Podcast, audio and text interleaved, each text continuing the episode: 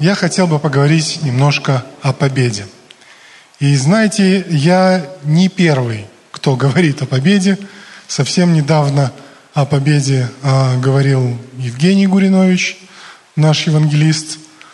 Этой темы касалось в своей, касается в своей серии проповедей молодежный пастор Татьяна Павлович. И а, так получается, что я хотел бы поговорить тоже о победе. И Бог использует разных людей для этого. Иногда Он через разных людей повторяет какие-то вещи, и это на пользу вам. Почему я уверен, что это на пользу, то, что повторяются какие-то вещи? Ну, самый простой пример. Вы можете открыть Библию, если у вас она на гаджете или на бумаге. Вы можете открыть оглавление Нового Завета и посмотреть название первых четырех книг в Новом Завете – Название повторяется. Евангелие, Евангелие, Евангелие, Евангелие. Знаете, даже шутка есть, когда учительница вызывает трех учеников и говорит, так, Матфей, Марк, Лука, подойдите ко мне, что-то работы, которые вы сдали, очень друг на друга так похожи. На самом деле а, Бог не против того, чтобы а, какие-то вещи о Его Сыне говорил не один человек, говорили несколько людей, и это является подтверждением – в слове сказано, что а, устами двух или трех свидетелей будет подтверждено всякое слово, и Бог это делает. А, хорошо. Но также еще есть такой момент, когда вам говорят одно слово, слово разные служителя с разным призванием, они говорят его по-разному. Например, если будет апостол говорить на какую-то тему, он скажет это своим определенным образом. Если пророк, он будет делать ударение на чем-то другом. Если будет говорить евангелист, он э, обязательно сделает призыв к покаянию, он обязательно скажет людям о том, что Бог любит их, Он благ, у Него есть хороший план для их жизни, и Он хочет, чтобы этот план он исполнился в их жизни. Если будет говорить пастор, он позаботится о том, чтобы вся церковь получила питание от Бога, получила пищу от Бога в том слове, которое будет сказано. Ну и если учитель будет говорить, он а, будет какие-то вещи тонкие разбирать, он будет углубляться в какие-то моменты. Но в любом случае то, что будет говориться, оно говорится вам на пользу, чтобы вы могли принимать, чтобы вы могли это усвоить, чтобы это проникло не просто в ваш разум, но проникло в ваше сердце. И то, что я буду говорить, я не говорю так, как будто я этого достиг, а вы еще нет. Как будто я уже э, усовершился, а вы еще на пути. Я большую часть из того, что я говорю, я говорю в первую очередь к себе самому, потому что я понимаю, что здесь на земле никто из нас не достигает такого совершенства. Мы все учимся, и слава Богу, что у нас есть эта возможность здесь на земле. Вся Библия – это история побед и победителей, да? Вы согласны или не? Согласны, да? И э, нам важно, чтобы мы знали о том, что мы побеждаем. Э, Евгений Гуринович сказал, что мы можем побеждать заранее, что мы можем занять позицию победителя в этой жизни и действовать на основании того, что мы уже победители. И э, в книге Откровения, во второй, в третьей главе э, Иоанну Иисус дает откровение, и Он дает послание для семи церквей. И во всех этих посланиях церквям Иисус исправляет, наставляет, назидает, хвалит, говорит, что вы молодцы, вот это у вас хорошо, вот это стоит поправить. И каждое из своих посланий к церквям Он завершает обещаниями. Обещаниями для побеждающего, для того, кто побеждает – Некоторым церквям дается какое-то одно обещание, некоторым больше, чем одно. И если вы посмотрите вторую и третью главу сами, потом уже вы увидите, как много Бог пообещал для побеждающего. Поэтому э, неудивительно, что мы хотим быть этими побеждающими. В 21 главе Откровения э, есть еще более э, всеобъемлющее обещание для побеждающего. Оно звучит так. Это 21 глава, 7 стих Откровения. Побеждающий наследует половину, да? Нет, написано, побеждающий наследует все. И буду ему Богом, и он будет мне сыном. Я сейчас хочу обратиться к сестрам и сказать, не огорчайтесь, а вы будете сыном женского пола. Потому что, ну, знаете, когда говорят, что Иисус придет за своей невестой, нам, братьям, тоже приходится как-то видеть себя частью невесты, хотя мы, мы мужского пола. Так что никаких обид здесь. И э, когда я слышу «наследует все», «получает все», это такое замечательное обещание, что я бы хотел, чтобы это было в моей жизни. Все, что от Бога, чтобы все это было в моей жизни. А вы? И э, побеждая, побеждает, побеждающий, я хочу задать вопрос. А что мы побеждаем? Или что мы должны побеждать, пока мы находимся здесь, на этой земле? Потому что, очевидно, когда мы будем на небесах, мы уже будем в полной победе, да? Но с чем мы сталкиваемся, что мы должны побеждать здесь, на этой земле? Грех, да? Замечательно свою плоть. Тоже замечательно. Первое послание Иоанна 5, 4. Э, написано, что... Даже нет, давайте посмотрим 16 главу Евангелия от Иоанна, 3, конец 33 стиха. Иисус говорит своим ученикам, Он говорит так. «Мужайтесь или будьте мужественны, я победил мир». То есть мы побеждаем мир, но не в том смысле, что мы захватываем и правим над всем миром. Мы не можем. Иисус может, и Он будет править над всем миром. Но мы побеждаем мир в том смысле, что это мирская система. Мирская система мышления, мирская система действия, мирская система то, как мир реагирует на то, что происходит. И в первом послании Иоанна, в пятой главе, в четвертом стихе, Иоанн уже пишет, уже после того, как Иисус умер и воскрес, и воссел одесную Бога, он пишет так. «Всякий, рожденный от Бога, побеждает мир. То есть не только Иисус победил мир, мы побеждаем мир. Мы те побеждающие, о которых Он говорит потом, э, Иисус говорит потом э, в Откровении.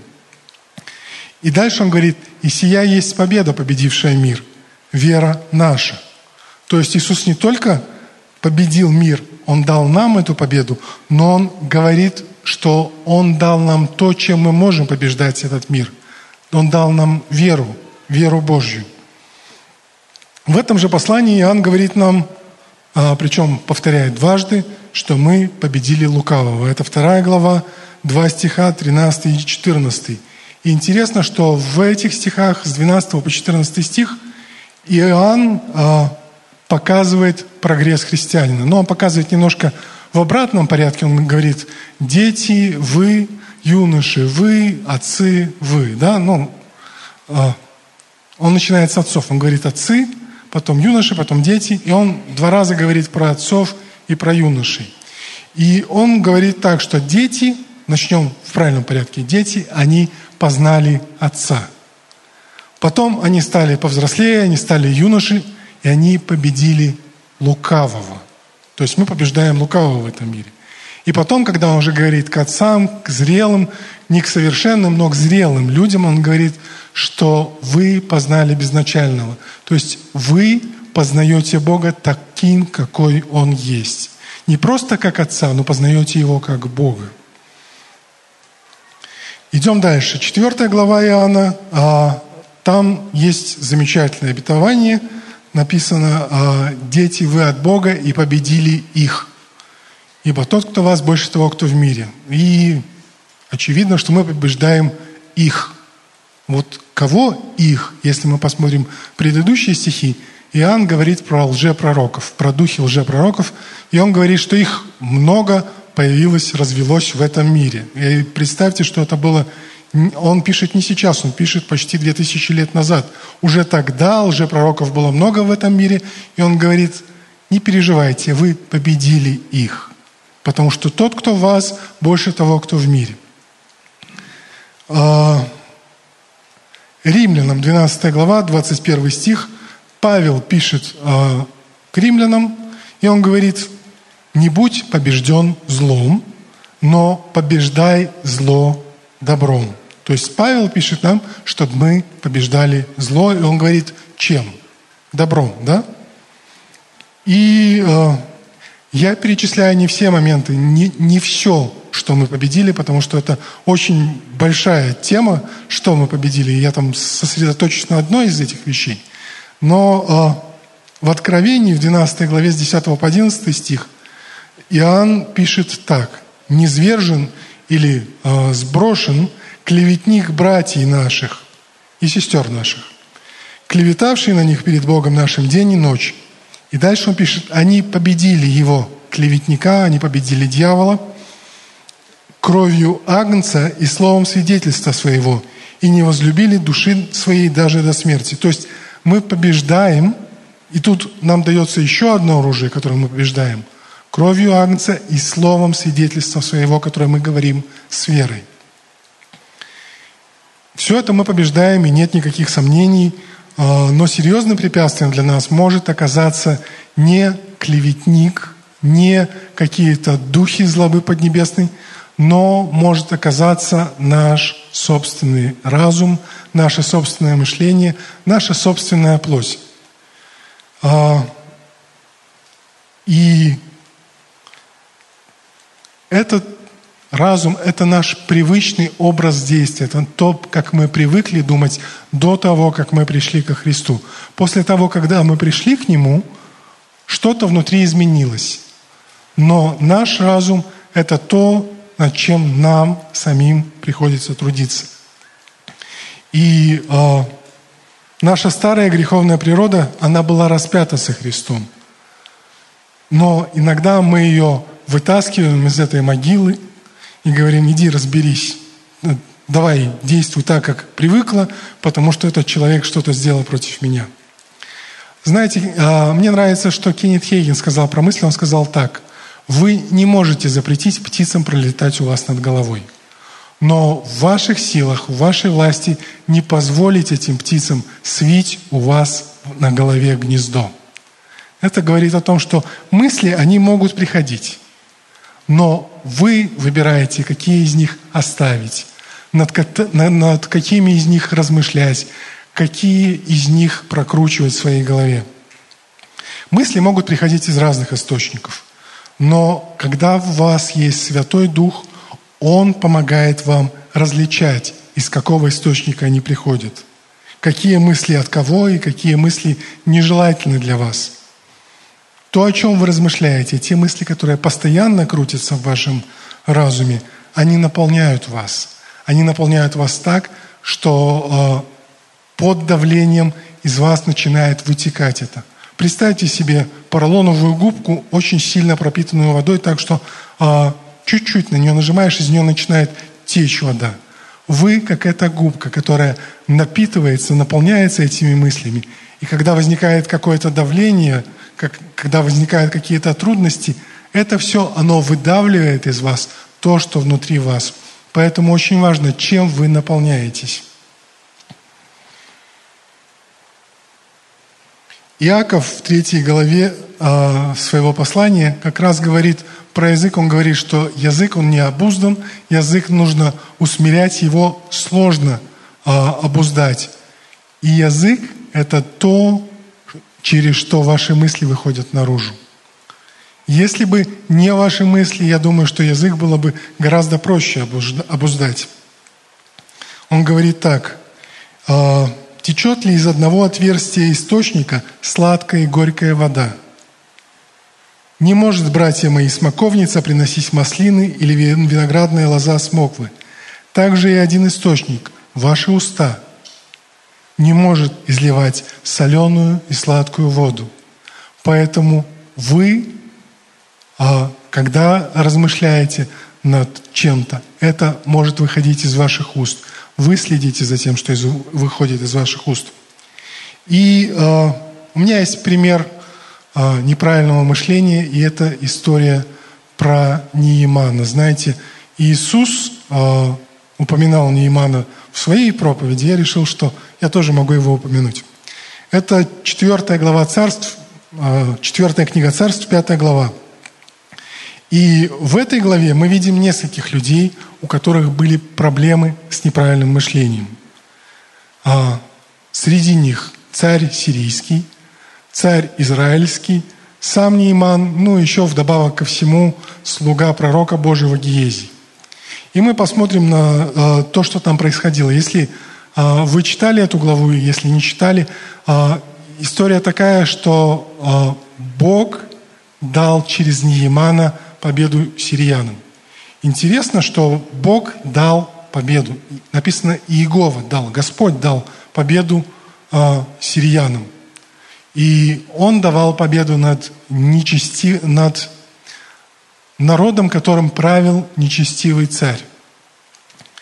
Но мы сейчас не на, не на этой победе останавливаемся, мы останавливаемся над победой над мыслями. И вот э, Неиман, он у себя в доме, э, он человек уважаемый, известный, но там есть слово «но», «но прокаженный». И у него э, в слугах есть девочка, э, которую захватили в Израиле войска, и она говорит своей госпоже, говорит, а почему господин так мучается вот от этой проказы, а пошел бы вот к пророку в Израиль, и тот бы снял с него проказу.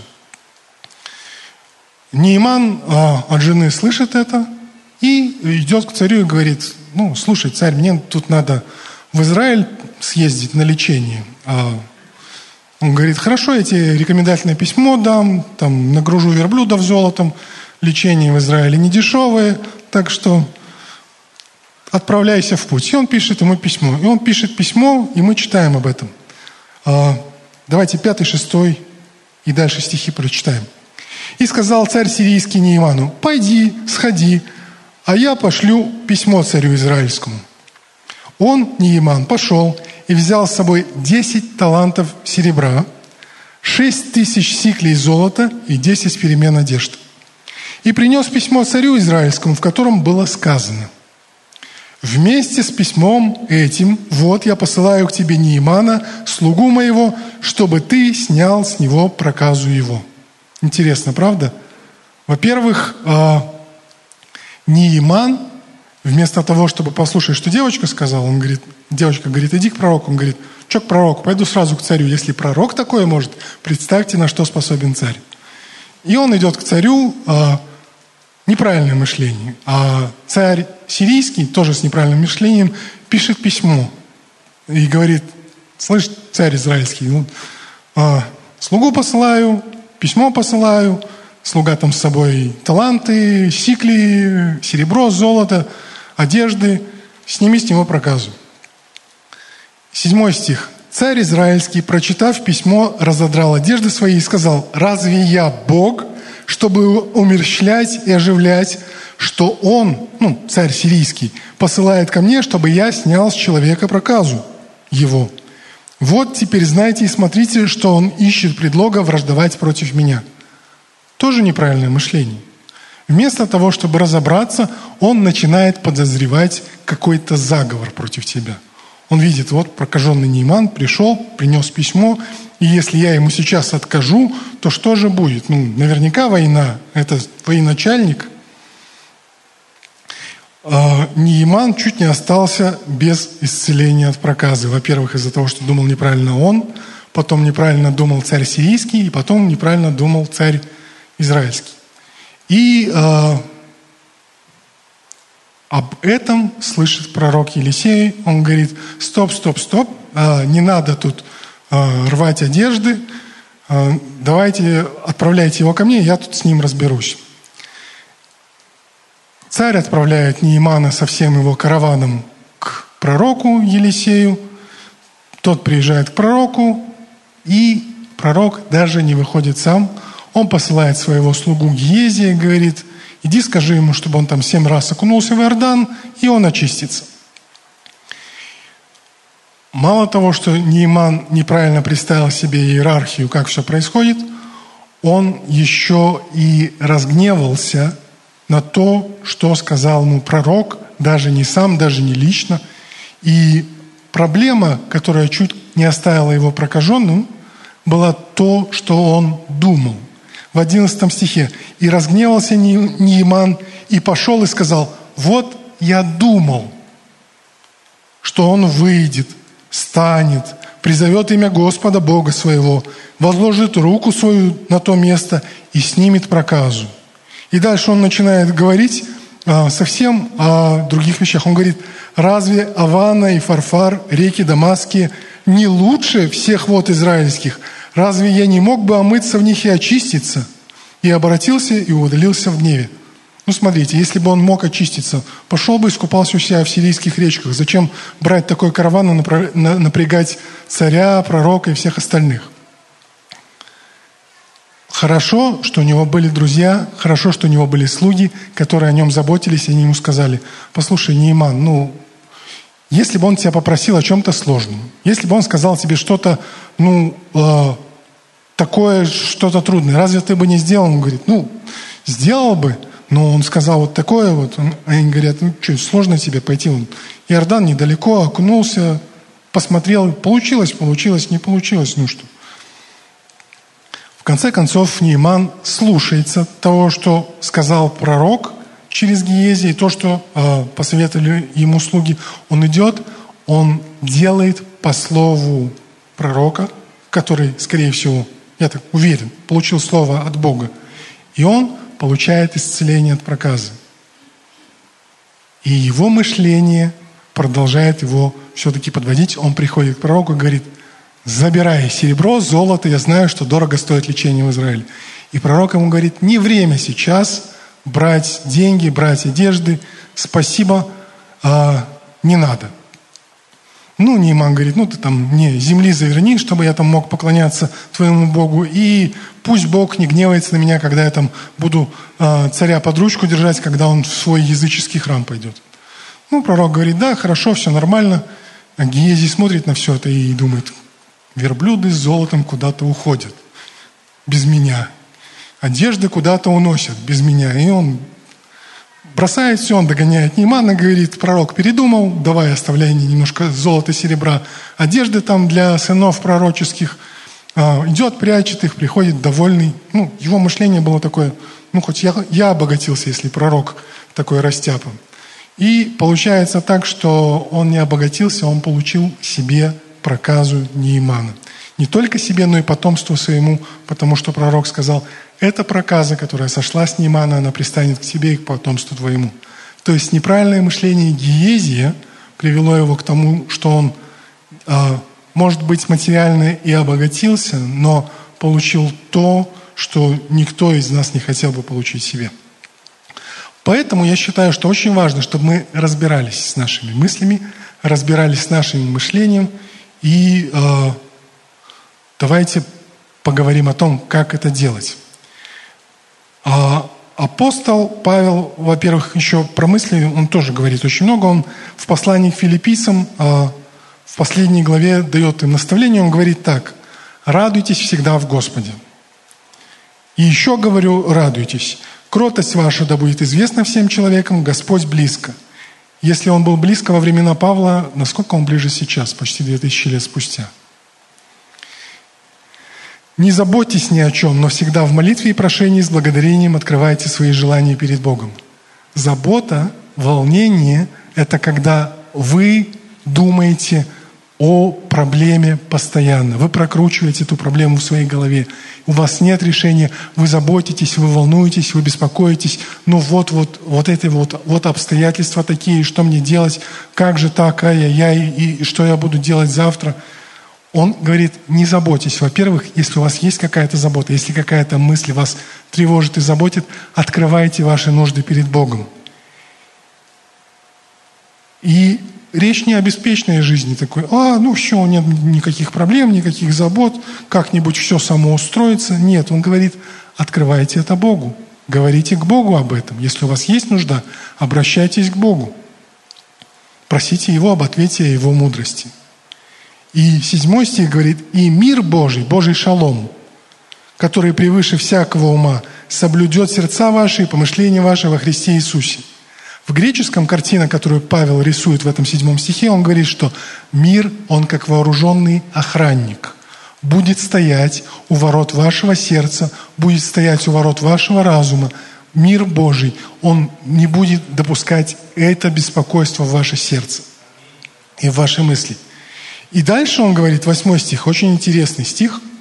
«Наконец, братья мои, ну и сестры мои тоже, что только истина, что честно, или э, в новом русском переводе благородно, что справедливо, что чисто, что любезно или приятно, что достославно, что достойно славы, что достойно похвалы, что только добродетель и похвала о том помышляете, а об этом думаете. Пусть это занимает ваши мысли.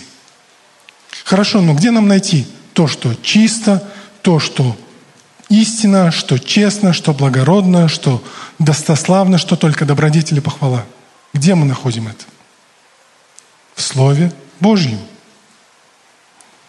То есть э, мы можем размышлять о Слове Божьем. Об этом помышляете, об этом думаете – и девятый стих Павел говорит еще одну интересную вещь. Он говорит, чему вы научились, что приняли и слышали и видели во мне, то исполняйте. Интересно, правда? И Бог мира, Бог, источник мира, шалома, Бог, дающий мир, Он будет с вами. То есть Павел говорит, посмотрите на меня. То, что вы видите во мне, подражайте мне, как я Христу, он говорит в другом месте – он говорит о том, что вы можете не просто читать Слово, размышлять о нем, вы можете смотреть на тех людей, которые служат Богу, кто успешны в Боге, кто следует за Богом, вы можете брать с них пример. И Бог, Он будет благословлять вас. Это смелый шаг, потому что Павел тоже говорил, что а, столько грешников, из которых я первый. Но он говорит, то, что я делаю для Бога, вы можете брать с меня пример, насколько я следую за Богом. Колоссянам он пишет так. «Итак, если вы воскресли со Христом, то ищите горнего, ищите того, что на высоте, ищите небесного, где Христос сидит одесную или по правую руку Бога. О горнем помышляйте, помыш... думайте о том, что небесное.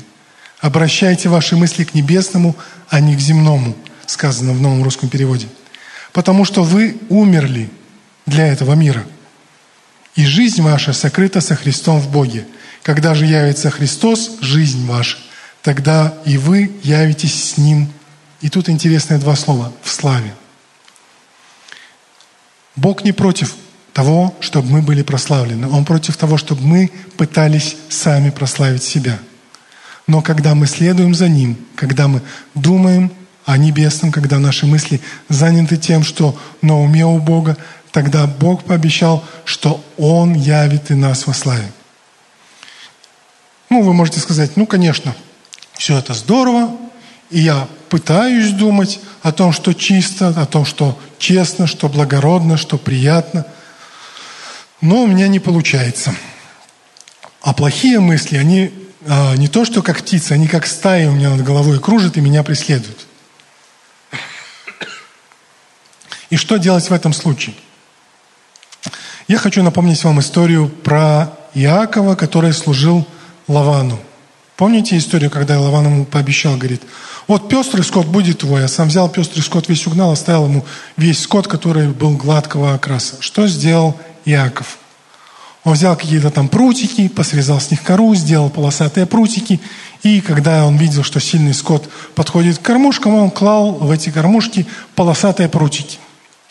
Как вы думаете, насколько сильно это влияло на скот и насколько сильно это влияло на Иакова?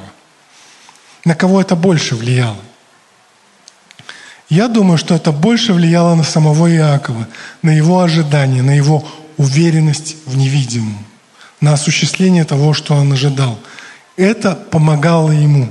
И о чем я говорю? О том, чтобы перед вашими глазами были эти полосатые прутики.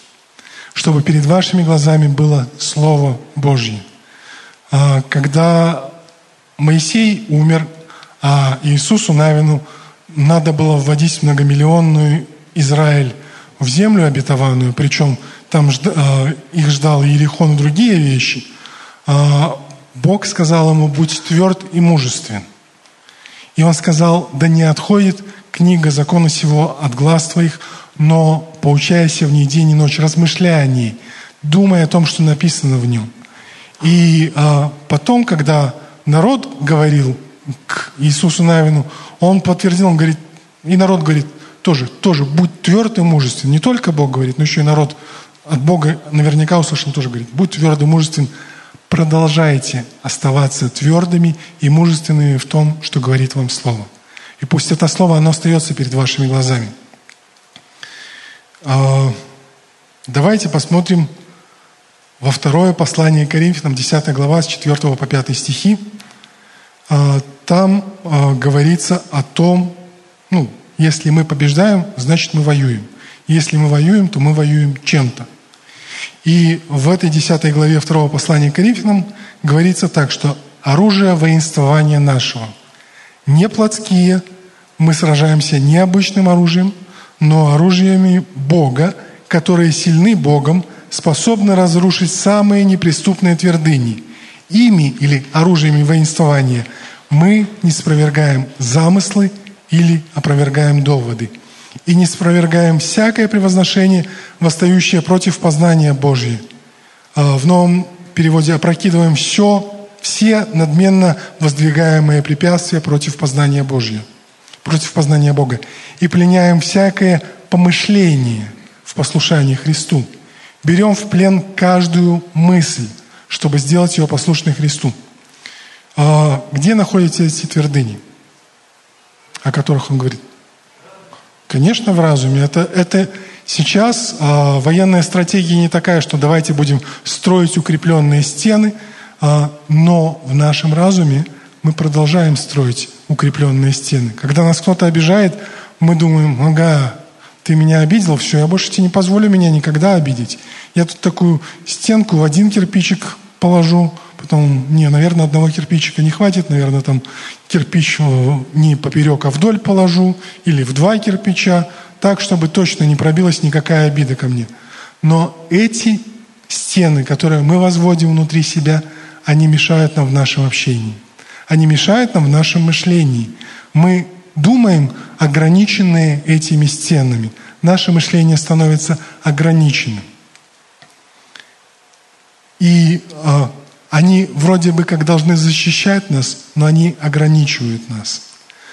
До рождения свыше вы руководствовались вашими мыслями, тем, как вы привыкли что-то делать, вашими привычками, а, советами ваших друзей, ваших родителей. И я не хочу сказать, что все это было неправильно. Но некоторые из этих вещей – это плотские вещи, плотская мудрость, на которую нам надеяться не очень полезно.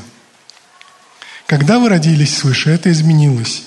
И главными должны быть вы. Знаете, я повторю то, что уже наверняка говорилось много раз, то, что вы дух, что вы живете в теле, и у вас есть душа, у вас есть мысли. То есть главный после рождения свыше – это вы, ваш дух.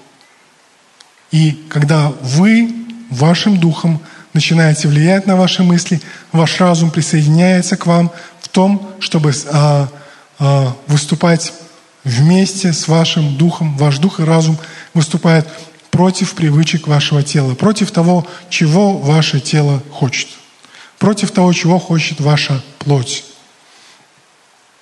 И у вас есть не просто рожденный свыше дух, Святой Дух живет в вашем духе. И Он дает вам мудрость Божью, Он дает вам понимание того, что Слово Божие говорит. И Он помогает вам выбирать направление в жизни. Павел в 12 главе послания к римлянам пишет, «Итак, умоляю вас, братья и сестры, милосердием Божьим представьте тела ваши в жертву живую, святую, благоугодную Богу для разумного служения вашего. И не сообразуйтесь с веком сим, но преобразуйтесь обновлением ума вашего, чтобы вам познавать, что есть воля Божья, благая, угодная и совершенная. Если вы не обновляете разум, воля Божья, благая, угодная и совершенная, замечательная для вас, она останется для вас тайной. И вы будете думать, ну, воля Божья – это что-то такое таинственное и неизвестное. Но когда вы обновляете свой разум Словом Божьим, она становится вам известной. Знаете, э, в первом послании к Коринфянам – Павел пишет так, он говорит, что от Него и вы во Христе Иисусе, который сделался для нас премудростью от Бога, праведностью и освящением и искуплением, чтобы было, как написано, хвалящийся, хвались Господом. Иисус Христос сделался для нас премудростью. Он тот, к кому мы прибегаем, когда нам нужен совет, когда нам нужно знать, как правильно. Он освящение, он тот, что, он тот, кто отделяет нас для особенного Божьего использования. Он искупление, он тот, кто заплатил за нас цену. И э, Павел говорит дальше во второй главе, «Я приходил к вам, братья, возвещать вам свидетельство Божье не в превосходстве слова или мудрости человеческой, ибо я рассудил у вас быть не знающим ничего, кроме Иисуса Христа и притом распятого. И слово мое и проповедь моя не в убедительных словах человеческой мудрости, но в явлении Духа и силы, чтобы вера ваша утверждалась не на мудрости человеческой, но на силе Божьей». То есть Павел говорит, что а, он пришел не для того, чтобы поделиться с вами какой-то мудростью человеческой. Он говорит это Коринфянам. Он говорит, я пришел, а, решив, что я не знаю ничего, кроме Христа и Его распятого. То есть вся та мудрость, которая у меня могла быть, я, от нее, я не то, что от нее отказываюсь, но я сравниваю ее с тем, что есть во Христе, с той мудростью, которая есть в Христе. И э, он говорит, что Мудрость мы проповедуем среди людей совершенных, и мы думаем, ну ладно, я несовершенный, никогда им не буду, значит, это не для меня стих в Библии. На самом деле слово, которое говорит совершенный, оно говорит о том, что человек зрелый, достигший определенной зрелости в Господе. Тогда мы можем принимать эту мудрость тайную, сокровенную, о которой Павел говорит. И потом он говорит так, восьмой стих. А, те, кому принадлежит власть в этом мире, не поняли ее, эту мудрость. Иначе они не распяли бы Господа славы. Но, как написано, не видел того глаз, и не слышало ухо, и не приходило то на сердце человеку, что приготовил Бог любящим его. И знаете, до того, как мы пришли к Богу, нам ни на сердце не приходило, мы ни ушами не слышали, мы глазами не видели то, что для нас Бог приготовил. И мы можем остаться в таком состоянии, если мы не обновляем наш разум. То есть наш дух, он будет рожден свыше, но мы будем продолжать действовать на основании наших старых мыслей, старых привычек. Но если мы обновим свой разум, тогда мы видим десятый стих, который говорит, а нам Бог открыл это – Духом Своим, ибо Дух все проницает и глубины Божьи. Ибо кто из человека знает, что в человеке, кроме Духа человеческого, живущего в нем? Кто знает, что внутри вас находится? Если честно, никто. Только Бог и вы. А когда вы приходите а, в служение, и вам говорят, в церковь приехал пророк, некоторые из вас начинают испытывать некоторые трепет и думать, пророк, ага, пророку Бог открывает. Он ему что-то открыл обо мне. Наверняка он открыл ему обо мне то, что я не хотел бы, чтобы Бог кому-то открывал. На самом деле, если Бог что-то открывает пророку о вас, Он делает это для того, чтобы помочь вам.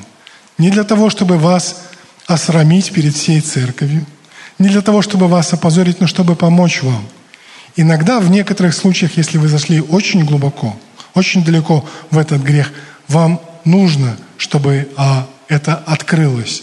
Но в остальных случаях Бог открывает что-то о вас, чтобы помочь вам. И пророк, если он а, действует по Слову Божьему, он никогда не будет обличать вас перед всей церковью, не поговорив сначала с вами, а если вы не послушали, не поговорив там взяв с собой брата или сестру, и если вы упорствуете в этом, тогда а, ваша слава может разнестись по всей церкви. Но мы приняли не Духа мира сего, а Духа от Бога, дабы знать дарованное нам от Бога. Мы приняли Духа Божьего, чтобы знать, что есть воля Божья, благая, угодная и совершенная. Да? Еще одна вещь. Вы не можете победить мысли мыслями. Вы не можете. У вас не получится. Я буду думать сейчас не об этом, а, а вот об этом. На самом деле, чтобы остановить какую-то мысль, вам нужно что-то сказать. И самый простой пример, который приводят некоторые проповедники, они говорят, начните считать в своем разуме, начиная от единицы и дальше. И вы считаете, этот устный счет у вас в голове идет. Начните. Считайте там. Ну, не надо вслух. Вы считаете в вашем разуме. Одна цифра сменяет другую, сменяет третью, там 19, 25. Э, и вот пока вы считаете, продолжаете считать, назовите вслух ваше имя. Ну, вы этого не сделали, но я вам скажу, что если вы так сделали, вы считаете, и вы говорите один, два, три, четыре, пять, Виталий, шесть, что случилось со счетом? Он остановился на то время, пока вы говорили. То есть ваши мысли останавливаются, чтобы вы услышали, что вы сами говорите. Даже когда я говорю, вы можете не сбиваться со счета. Это может каким-то фоном идти. Но если вы что-то говорите, ваш устный этот счет, он останавливается, ваши мысли останавливаются. Поэтому то, чем вы можете победить ваши мысли, это словом свидетельства вашего. Когда вы свидетельствуете Слово Божие, когда вы говорите Слово Божие. И знаете, когда к вам приходит какая-то мысль, которую вы не хотите думать, которую вы понимаете, что это не от Бога мысль, вы можете ее остановить, вы можете сказать, нет, я не принимаю это. И лучше вам сказать это вслух, а не подумать, нет, я это не принимаю, и продолжить ее думать. Вы можете процитировать филиппийцам 4.8, сказать, что я буду думать о том, что истина, что честно, что достославно и так далее, и так далее. Вы можете напомнить себе 1 Иоанна 5,18. Мы знаем, что всякий, рожденный от Бога, не грешит, но рожденный от Бога хранит себя, и лукавый не прикасается к нему. То есть я напоминаю себе, что я рожден, я знаю, что рожден от Бога, и я отказываюсь грешить. Я отказываюсь поддаваться этой мысли. Я храню себя, и лукавый не прикасается ко мне. Но чтобы делать это, вам нужно быть готовыми заранее. Иногда у вас просто нет времени открыть Библию и найти, какое бы обетование сейчас сказать. Поэтому вы изучаете Слово Божие. Поэтому вы размышляете над Словом Божьим, чтобы это откладывалось в вашем разуме, но в первую очередь в вашем сердце. Чтобы вы были наполнены этим, так что когда на вас окажется какое-то давление, вы как эта губка разразились Словом Божьим – а не всякими проклятиями, какими-то угрозами или еще чем-то, чего вы не хотите, чтобы выходило из ваших уст. Хорошо. Вот мы нашли обетование, обещание, Слово Божие, на которое мы можем стать, которое мы можем использовать. А как долго нам на нем стоять? Как долго нам пользоваться этим? Если бы здесь была Таня Павлович, она бы сказала «до конца». Но на самом деле, если вы взялись за это обетование, вы встали на него, и вы приняли решение твердо стоять на нем до конца, вам не придется стоять очень долго. По мере того, как вы продолжаете размышлять над ним, оно обновляет ваш разум. И ваш разум уже будет менее склонен поддаваться этим мыслям, которые приходят от дьявола. Вы укрепляетесь сами, вы укрепляете ваш дух. А, и я хочу сказать еще кое-что про все оружие Божие, то, чем мы сражаемся. А, все оружие Божие упоминается в послании к Коринфянам, и потом в шестой главе а, послания к Ефесянам Павел пишет о всеоружии Божьем, и он говорит, что нам нужно одеться в это все оружие Божье. Десятый стих шестой главы. Наконец, или в заключение шестой главы и всего послания, Павел говорит, «Хочу сказать вам, братья и сестры мои, укрепляйтесь Господом и могуществом силы Его, Его мощью и силой. Вы укрепляетесь, ваш дух укрепляется». Одиннадцатый стих. Облекитесь во все оружие, наденьте его на себя, чтобы вам можно было стать и вы смогли устоять против козней, происков или замыслов дьявольских. Когда вы правильно одеты во всеоружие, когда оно правильно на вас надето, это всеоружие Божье. И дьявол, когда видит вас в духовном мире одетым во всеоружие Божье, ему трудно понять, кто находится за этим щитом веры, в этой броне праведности, в этой обуви готовности благовествовать мир, в этом шлеме спасения. Ему сложно увидеть это, потому что Бог выглядит точно так же. Это все оружие Божие. Вы взяли Божье оружие и надели на себя. Единственное, как он может догадаться, кто перед ним, это бросить какой-то пробный шар, пробный камень, пробную стрелу. И если вы начинаете убегать, значит ничего страшного. Значит, вы продолжаете а, действовать по своим старым мыслям. Но вы можете противостать ему и для этого воспользоваться а, этим всеоружием. И дальше Павел говорит в 12 стихе, наша брань, не наша ругань, не наше злословие, но наше а, сражение, наше воинствование не против плоти и крови. Мы боремся не против других людей из плоти и крови. И знаете, мы даже не боремся со своей плотью и кровью. Но против начальств, против властей, против мироправителей тьмы века сего, против духов злобы поднебесной. То есть мы боремся против того влияния, которое они оказывают. И единственное влияние, на которое, которое они могут оказывать, это на уровне вашей души. Они не могут проникнуть в ваш дух, потому что в нем живет Дух Божий. Но они стараются каким-то образом забросить мысль в ваш разум, искушение, какие-то а, ассоциации, когда вы видите что-то, что-то появляется перед вашими глазами, что-то замечаете, какая-то реклама, это проникает в ваш разум. И оттуда у вас есть выбор, впустить это в ваше сердце или выбросить это даже из вашего разума. Поэтому если вы наполнены Словом, то это Слово, оно будет помогать вам. Мир Божий – он будет, как вооруженный охранник, стоять на страже вашего сердца и разума.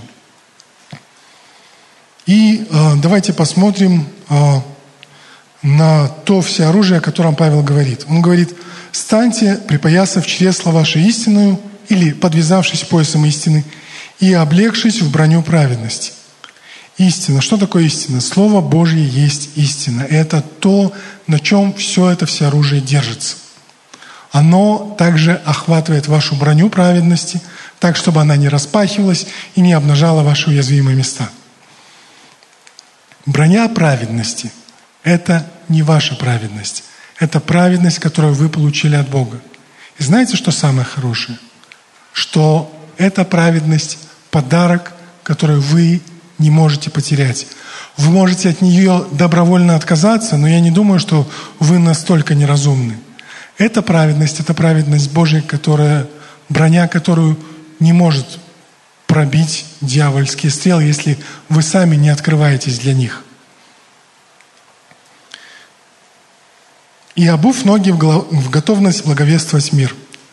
Обув ноги в готовность евангелизировать. Обув ноги в готовность нести благую весть о Христе людям.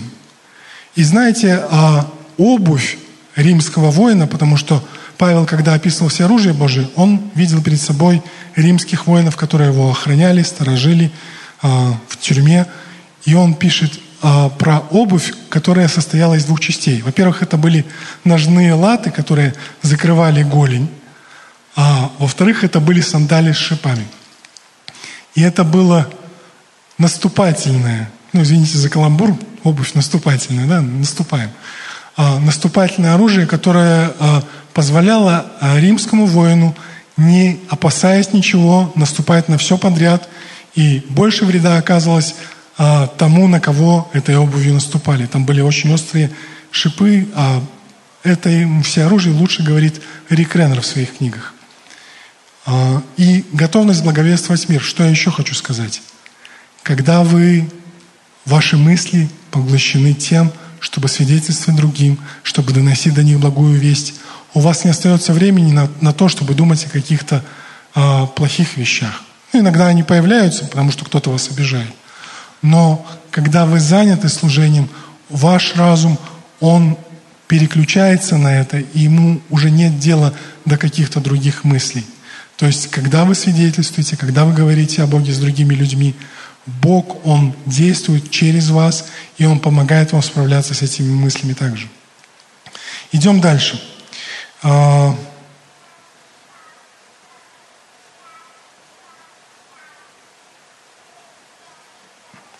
а паче всего возьмите щит веры, которым возможете угасить все раскаленные мысли лукавого, стрелы лукавого. Да?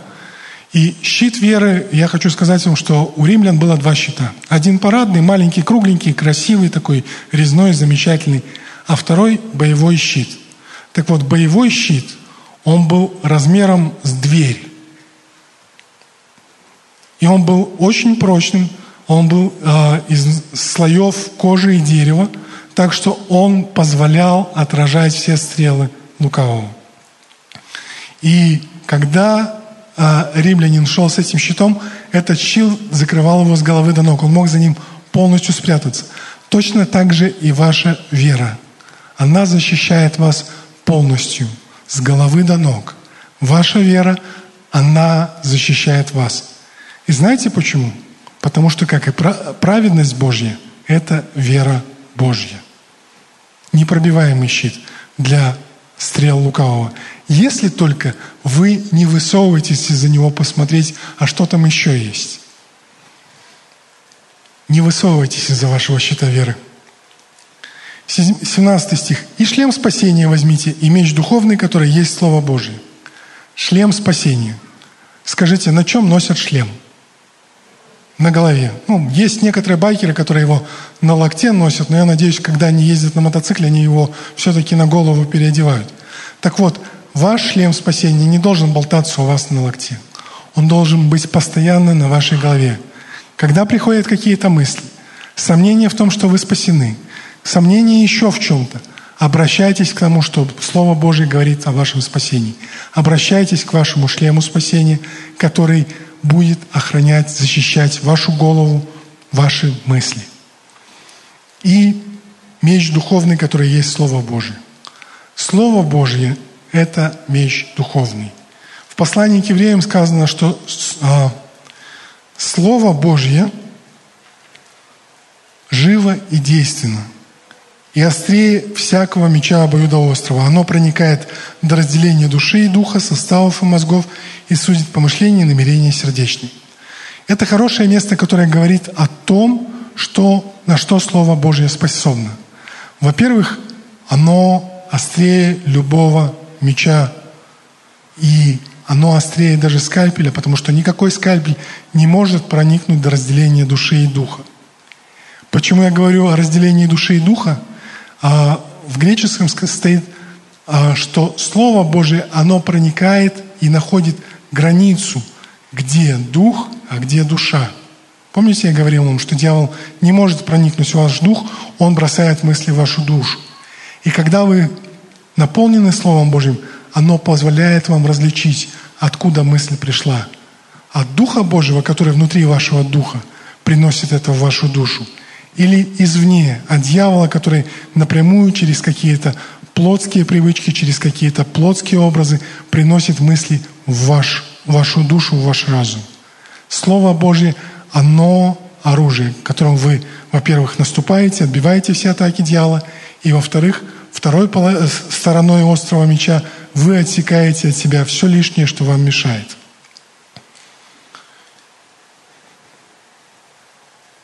И э, Слово Божье – это оружие нападения. Вы не, не просто отбиваетесь им, вы нападаете, вы можете атаковать это.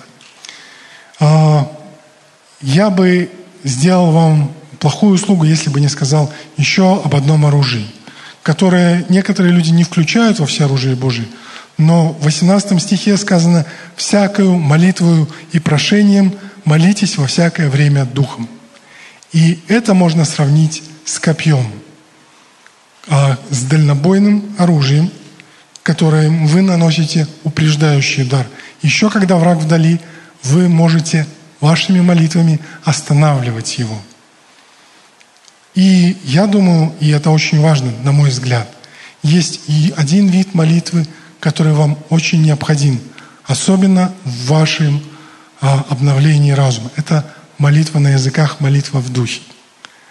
Я бы сравнил это с самонаводящимся копьем, когда вы не знаете, куда бить копьем, но дух внутри вас, он направляет вашу молитву.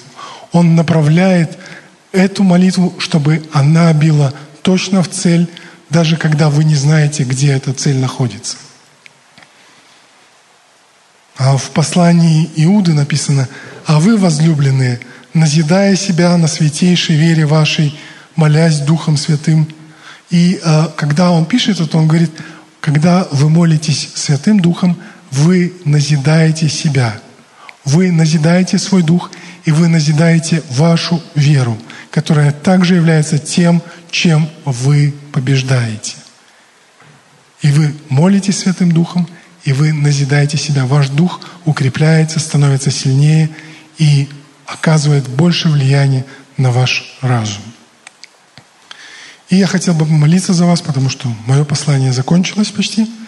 И я хочу помолиться вот как – Отец Небесный, я прошу Тебя о том, чтобы то слово, которое мои братья и сестры слышали, чтобы оно укоренялось в них, в их сердце, в их душе, чтобы они наполнялись, Господь, познанием Тебя, познанием Твоего Слова, которое поможет им принимать правильные решения, которое поможет им различать, какие мысли откуда приходят, которое поможет им сопротивляться дьяволу, сопротивляться всем нечистым духам и одерживать победу и получать те обещания, которые Ты дал, Господь, во имя Иисуса Христа. Аллилуйя.